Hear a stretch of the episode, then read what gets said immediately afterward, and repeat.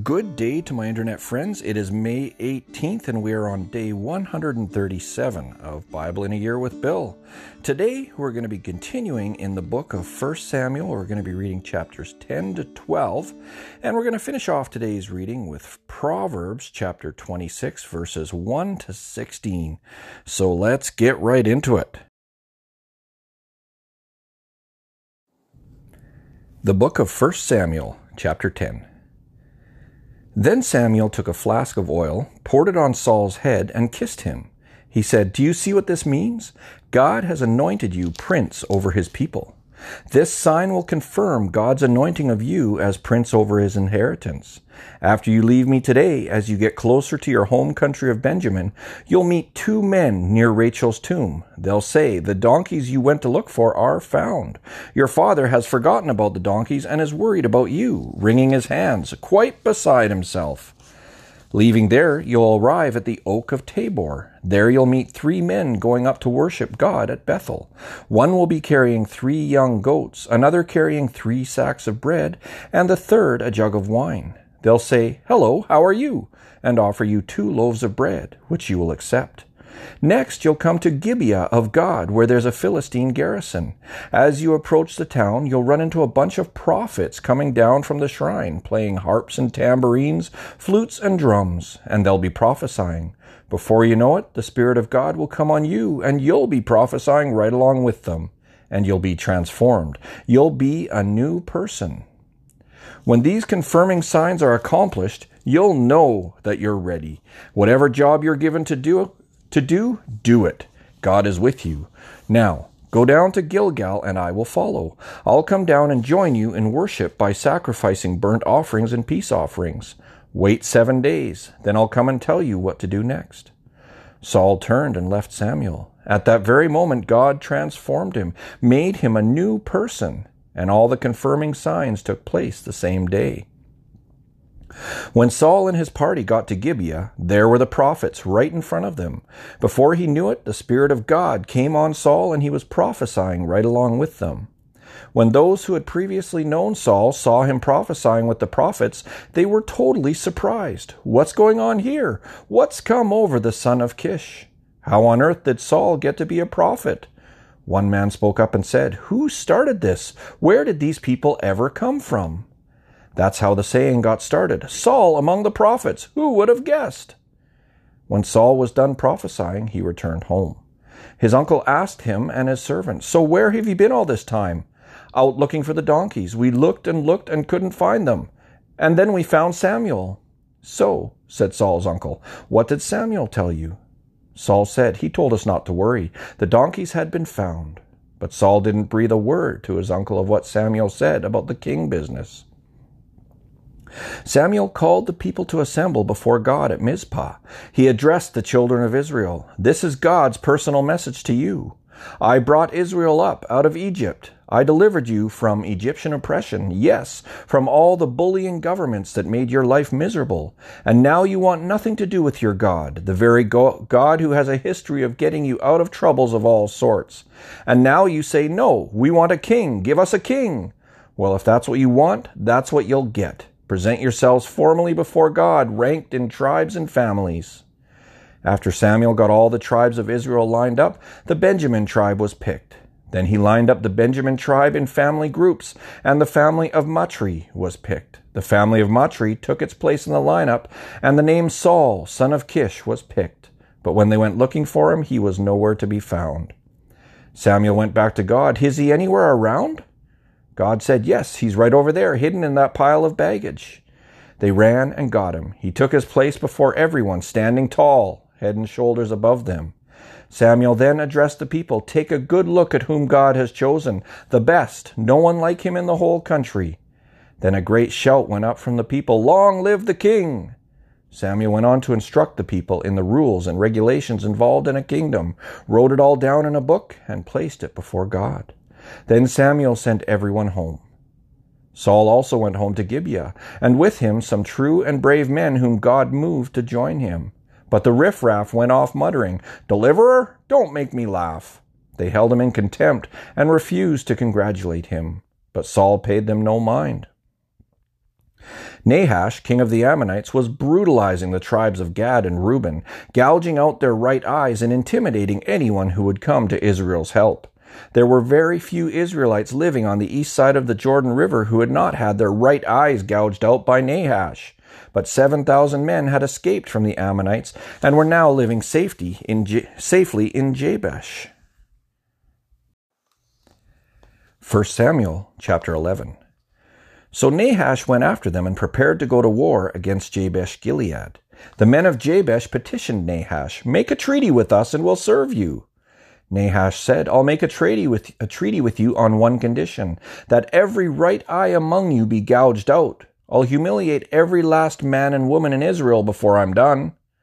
The town leaders of Jabesh said, Give us time to send messengers around Israel. Seven days should do it. If no one shows up to help us, we'll accept your terms. The messengers came to Saul's place at Gibeah and told the people what was going on. As the people broke out in loud wails, Saul, Saul showed up. He was coming back from the field with his oxen. Saul asked, What happened? Why is everyone crying? And they repeated the message that had come from Jabesh. The Spirit of God came on Saul when he heard the report, and he flew into a rage. He grabbed the yoke of oxen and butchered them on the spot. He sent the messengers throughout Israel, distributing the bloody pieces with this message Anyone who refuses to join up with Saul and Samuel, let this be the fate of his oxen. The terror of God seized the people, and they came out, one and all, not a laggard among them. Saul took command, took command of the people at Bezek. There were 300,000 men from Israel, another 30,000 from Judah. Saul instructed the messengers, Tell this to the folk in Jabesh Gilead. Help is on the way. Expect it by noon tomorrow. The messengers set straight off and delivered their message. Elated, the people of Jabesh Gilead sent word to Nahash. Tomorrow we'll give ourselves up. You can deal with us on your terms. Long before dawn the next day, Saul had strategically placed his army in three groups. At first light, they broke into the enemy camp and slaughtered Ammonites until noon. Those who were left ran for their lives, scattering every which way. The people came to Samuel then and said, Where are those men who said, Saul is not fit to rule over us? Hand them over. We'll kill them. But Saul said, Nobody is going to be ex- executed this day. This is the day God saved Israel. Come, let's go to Gilgal and there reconsecrate the kingship. They all trooped out to Gilgal. Before God, they crowned Saul king at Gilgal, and there they worshipped, sacrificing peace offerings. Saul and all Israel celebrated magnificently. 1 Samuel chapter 12. Samuel addressed all Israel. I've listened to everything you said to me, listened carefully to every word, and I've given you a king. See for yourself, your king among you leading you. But now look at me. I'm old and gray, and my sons are still here. I've led you faithfully from my youth until this very day. Look at me. Do you have any complaints to bring before God and his anointed? Have I ever stolen so much as an ox or a donkey? Have I ever taken advantage of you or exploited you? Have I ever taken a bribe or played fast and loose with the law? Bring your complaint, and I'll make it right. Oh, no, they said, never. You've never done any of that. Never abused us, never lined your own pockets. That settles it then, said Samuel. God is witness, and his anointed is witness that you find nothing against me, no faults, no complaints. And the people said, He is witness. Samuel continued, This is the God who made Moses and Aaron your leaders and brought your ancestors out of Egypt. Take your stand before him now as I review your case before God in the light of all the righteous ways in which God has worked with you and your ancestors. When Jacob's sons entered Egypt, the Egyptians made life hard for them, and they cried for help to God. God sent Moses and Aaron, who led your ancestors out of Egypt and settled them here in this place. They soon forgot their God, so he sold them off to Sisera, commander of Hazor's army, later to a hard life under the Philistines, and still later to the king of Moab. They had to fight for their lives. Then they cried for help to God. They confessed, We've sinned. We've gone off and left God and worshiped the fertility gods and goddesses of Canaan. Oh, deliver us from the brutalities of our enemies, and we'll worship you alone. So, so God sent Jerubbaal, Gideon, and Bedan, Barak, Jephthah, and Samuel. He saved you from that hard life surrounded by enemies, and you lived in peace. But when you saw Nahash, king of the Ammonites, preparing to attack you, you said to me, No more of this. We want a king to lead us, and God was already your king. So here's the king you wanted, the king you asked for. God has let you have your own way, given you a king. If you fear God, worship and obey him, and don't rebel against what he tells you. If both you and your king follow God, no problem.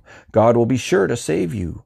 But if you don't obey him and rebel against what he tells you, king or no king, you will fare no better than your fathers. Pay attention. Watch this wonder that God is going to perform before you now.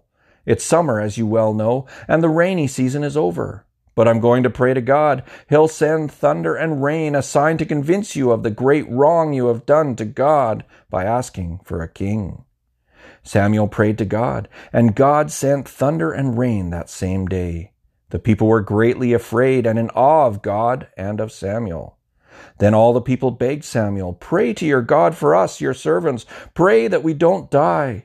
On top of all our other sins, we've piled on one more, asking for a king. Samuel said to them, Don't be fearful. It's true that you have done something very wrong. All the same, don't turn your back on God. Worship and serve Him, heart and soul. Don't chase after ghost gods. There's nothing to them. They can't help you. They're nothing but ghost gods. God, simply because of who He is, is not going to walk off and leave His people. God took delight in making you into His very own people, and neither will I walk off and leave you. That would be a sin against God. I'm staying right here at my post, praying for you and teaching you the good and right way to live. But I beg of you, fear God and worship Him honestly and heartily. You've seen how greatly He has worked among you. Be warned, if you live badly, both you and your king will be thrown out.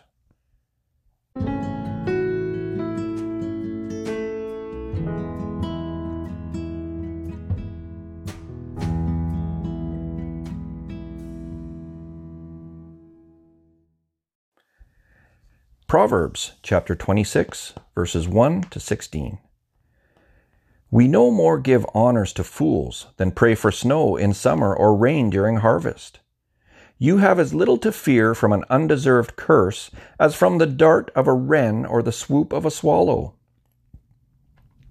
A whip for the racehorse, a tiller for the sailboat, and a stick for the back of fools. Don't respond to the stupidity of a fool. You'll only look foolish yourself. Answer a fool in simple terms so he doesn't get a swelled head. You're only asking for trouble when you send a message by a fool. A proverb quoted by fools is limp as a wet noodle. Putting a fool in a place of honor is like setting a mud brick on a marble column. To ask a moron to quote a proverb is like putting a scalpel in the hands of a drunk. Hire a fool or a drunk, and you shoot yourself in the foot. As a dog eats its own vomit, so a fool recycles silliness. See that man who thinks he's so smart? You can expect far more from a fool than from him. Loafers say, It's dangerous out there. Tigers are prowling in the streets, and pu- then pull the covers back over their heads. Just as a door turns on its hinges, so a lazybones turns back over in bed. A shiftless sluggard puts his fork in the pie, but is too lazy to lift it to his mouth. Dreamers fantasize their self importance. They think they are smarter than a whole college faculty.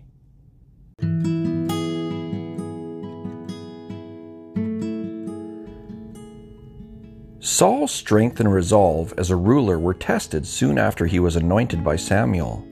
Though some doubted whether Saul should be king, he acted to rescue Jabesh Gilead and united his people against the Ammonites. These events confirmed for the people his place as king.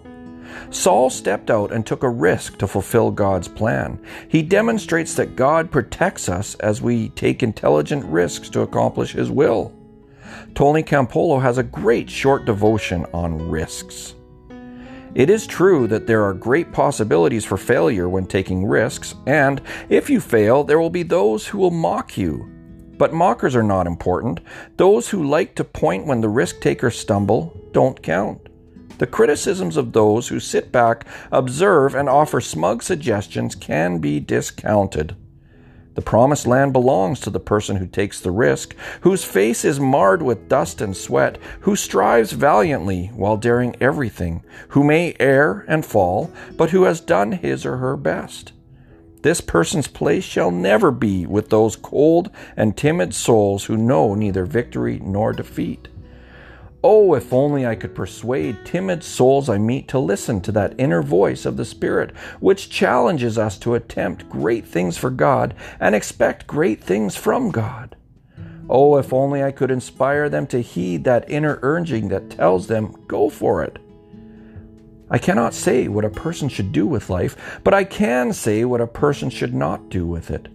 No one should devote one's life to safety, to a course of action that offers no challenge and no fun.